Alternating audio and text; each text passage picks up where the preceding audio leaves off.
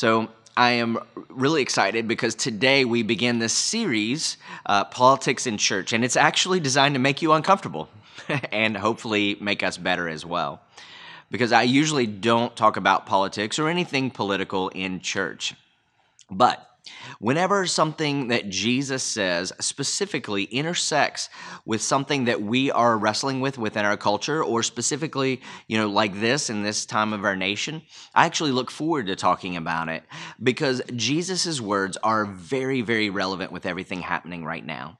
And the division, the division within the church in America that's created by our current political context and climate, it actually intersects directly with something that Jesus taught. So we're actually going to dig in and talk about it. And since we are a very diverse church, it's actually even more important for us to talk about this because we're actually set up to be divided. There are actually a few things that are against us as a church. And first of all is that your best asset can also be your worst liability. And so in other words, if I'm maybe a super driven person and I, I don't like to get things done, well, that's great until I become controlling or unreasonable. And so with us as a congregation, our diversity is one of our huge assets that we have as a church to reach our community. But yet, that also could also bring a lot of division if we don't understand what our responsibility is biblically and scripturally in regards to how diverse that we are. And that, so that could be as far as race goes, as far as age, it could be as, as, par, as far as politics goes, which we're going to talk about today. So the other thing is that we have in America a news system as well as a political system that actually runs on cash. And in the news system, you you make cash by getting eyeballs on news. And what gets eyeballs on news is conflict and fear. And there's a lot of fear-mongering on both sides, on all sides. And as long as we have a news system that is for profit, it's going to happen.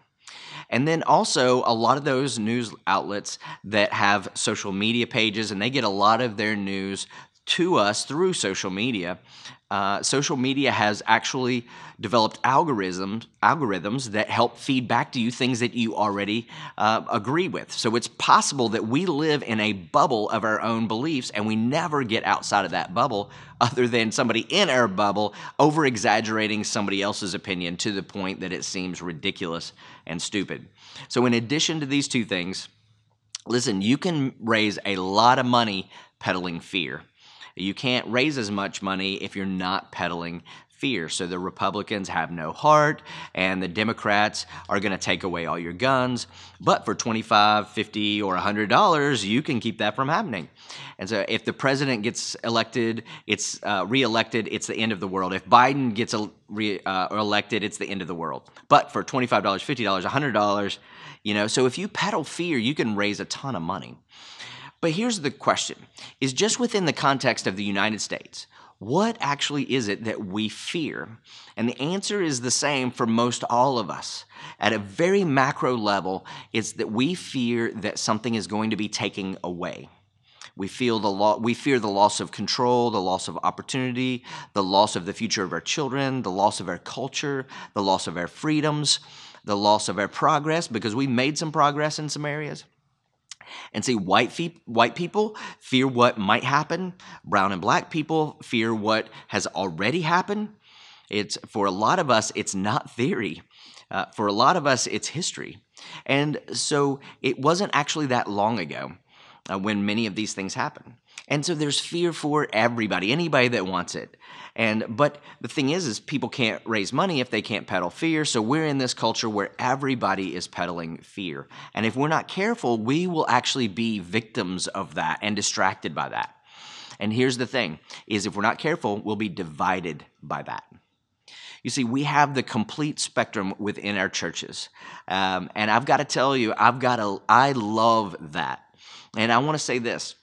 If you're looking for a church where everybody's the same, you came to the wrong church.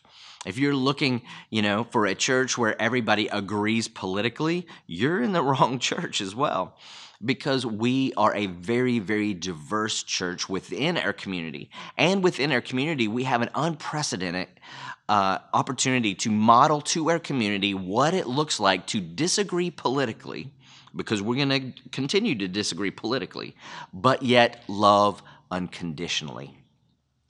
You see, I understand, because what we're, what, see, here's the thing. What we're going to talk about today, you think you've already figured it out.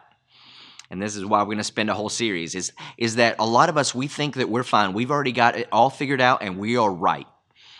But maybe we could dig in and figure out some new things. And I'm not going to ask you to change political parties, but I'm just asking us as Christians to think a little bit different. And the thing that I'm asking, and I think this goes to the heart of it, is are you willing to evaluate your politics through the filter of our Christian faith?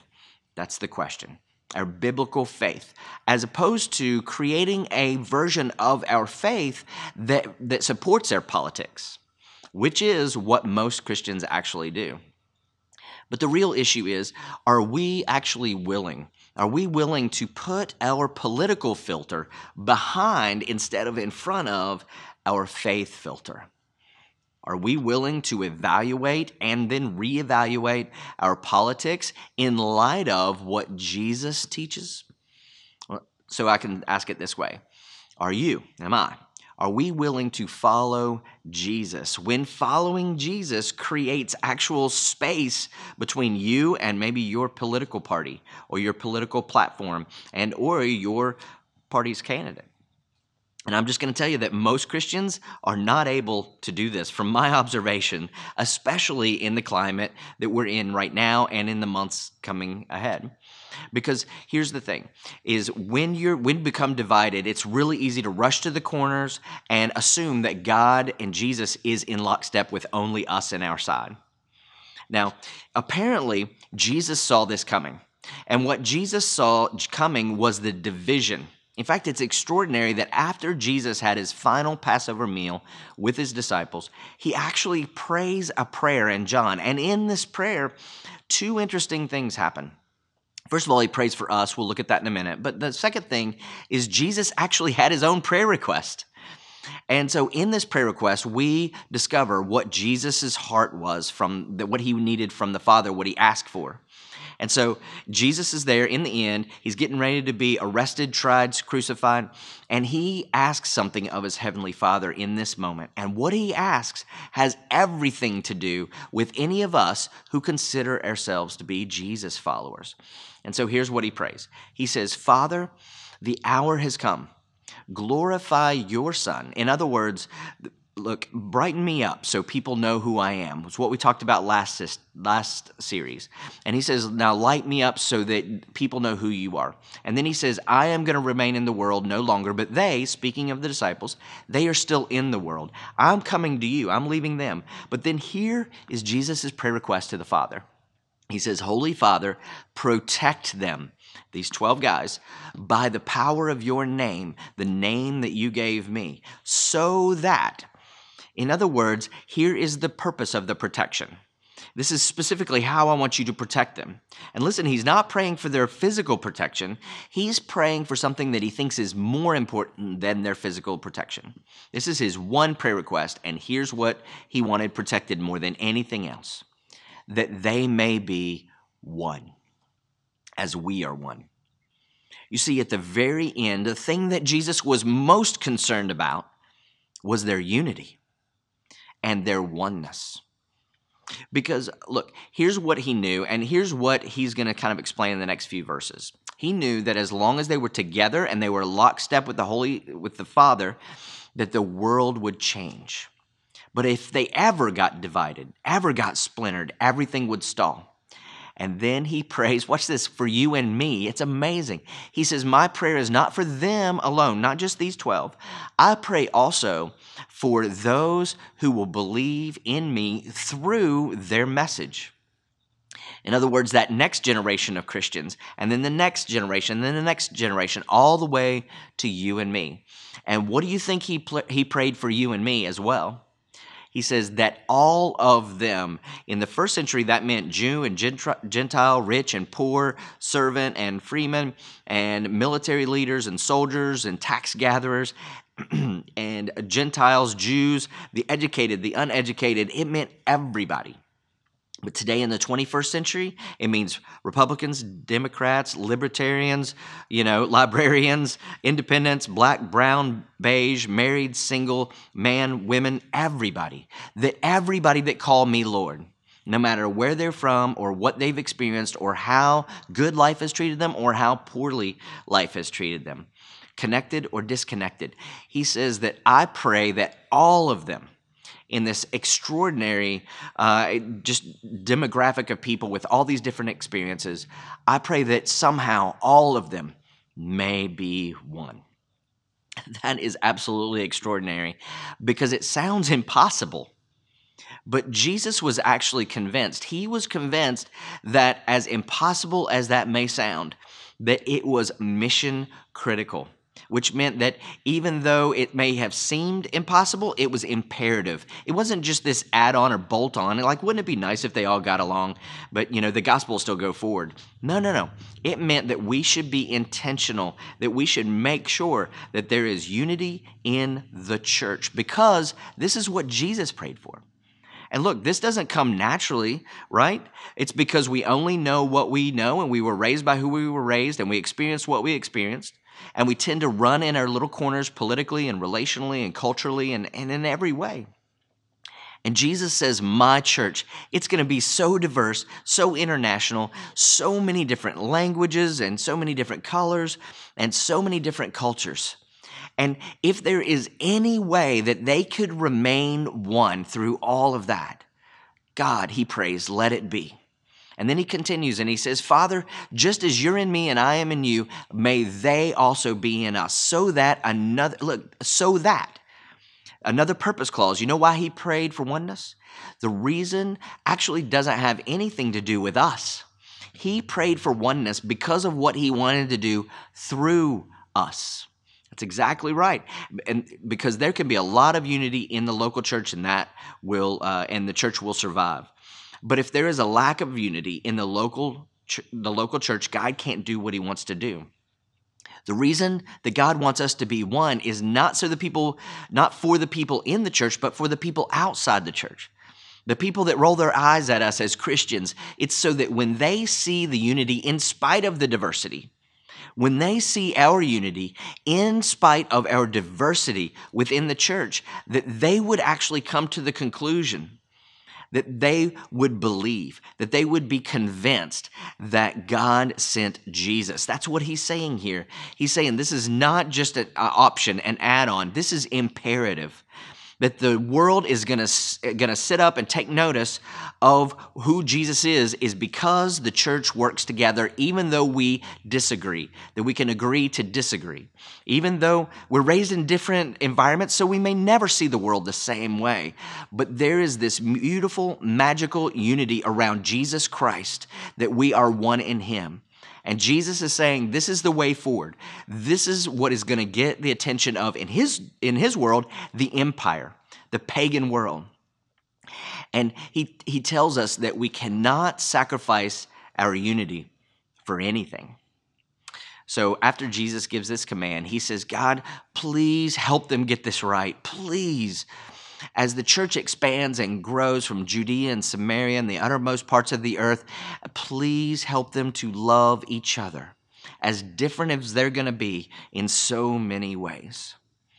And then he says, so I have given them the glory that you gave me, that they could be one as we are one.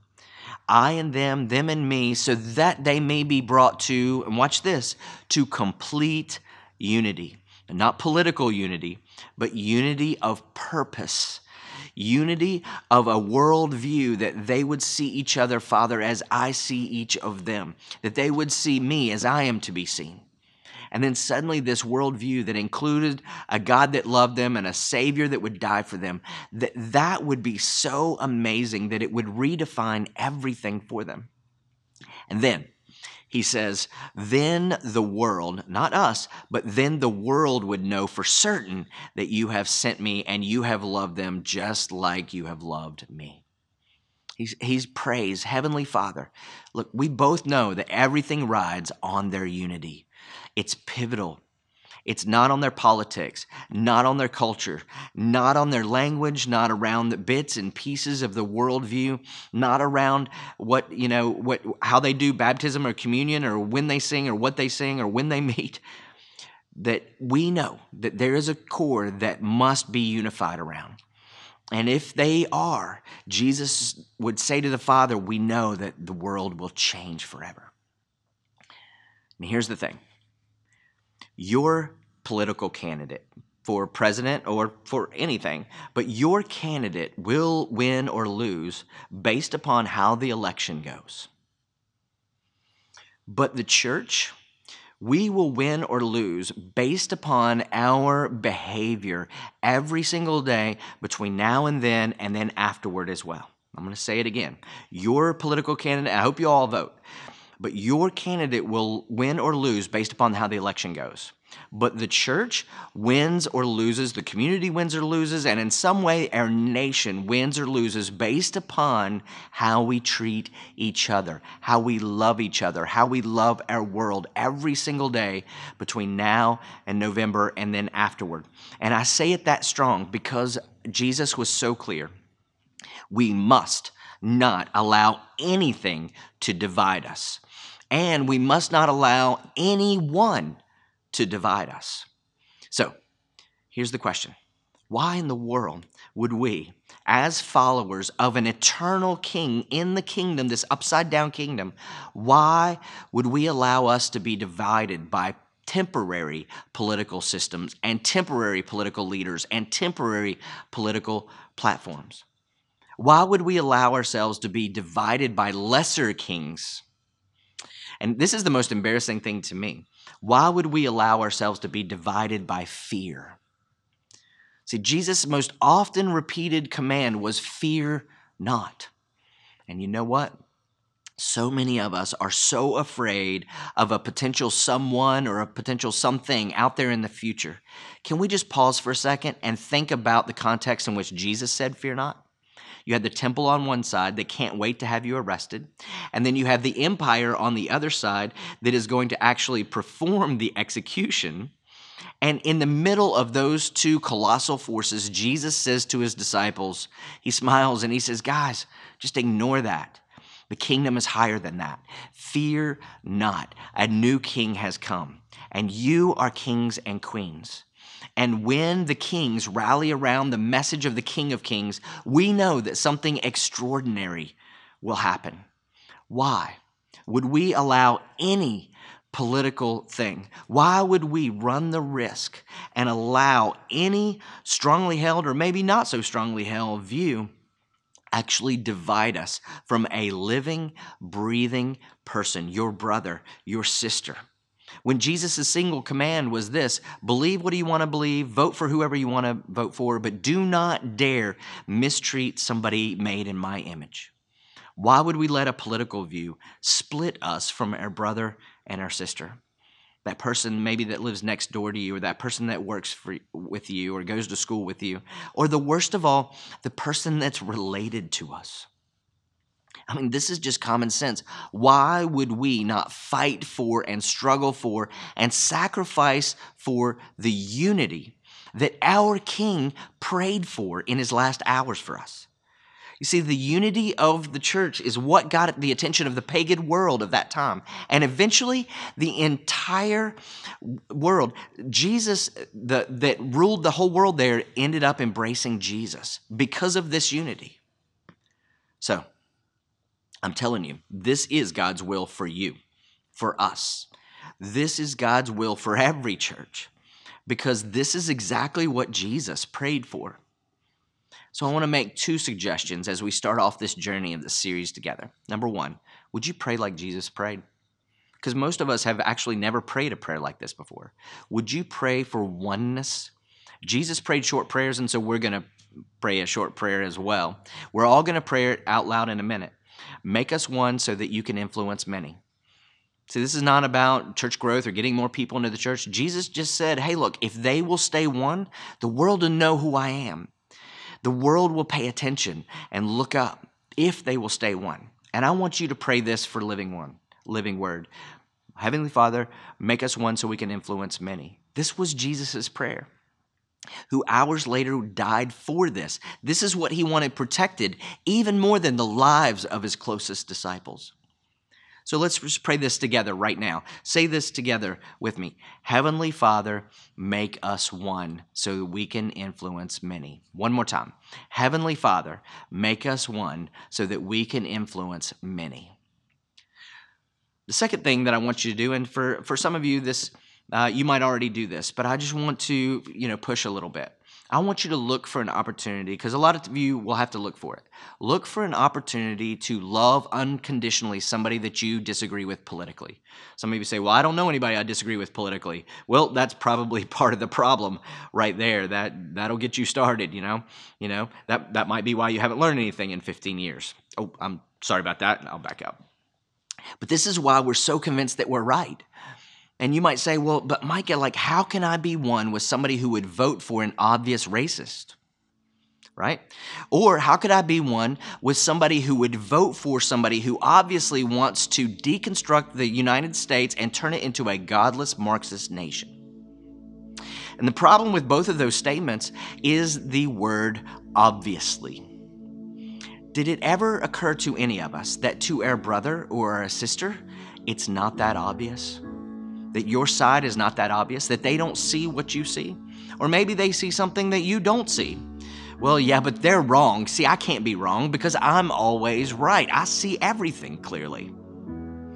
Well, I can't, I, you might say, I can't understand why anybody would believe that. Well, you just made a confession. Yeah, there's something that you don't know. Well, I don't see how anybody could behave that way. Well, you just made a confession. There's something you don't know. So um, I understand a lot of you are thinking, so, Micah, you're being pretty naive, you know, or that we're all going to get along. Actually, let me give you an example of something super naive. A first century rabbi from nowhere is far uh, away from the epicenter of activity as he possibly would be, way, way up north, up in that hot Syrian sun, surrounded by twelve guys who were younger than him, and they've got no political clout whatsoever. They've got nothing going for them. They're, they're up there in the blazing hot sun, and this first century rabbi says to these guys, guys, I'm gonna build my church, my movement, my assembly, my congregation, which, by the way, was illegal, but I'm going to build my church, and it's going to change the whole world, and the gates of Hades will not overcome it. Now, that's naive, but it happened. And his disciples might look around and go, what, us? You're going to, you're going to do what? And Jesus says, no, I'm going to start a movement, and you guys are going to be part of it. And neither Rome nor the temple, nor any culture, nor any nation will ever, ever stop it. It will change the planet. That, my friends, that's naive. But he did it, and we are part of it. And listen, our unique sacrificial oneness is the key to fueling it. And in our generation, two thousand years later. So, disagree politically, but love unconditionally and pray for oneness. Disagree politically, love unconditionally, and pray for oneness. Disagree politically, love unconditionally, and pray for unity.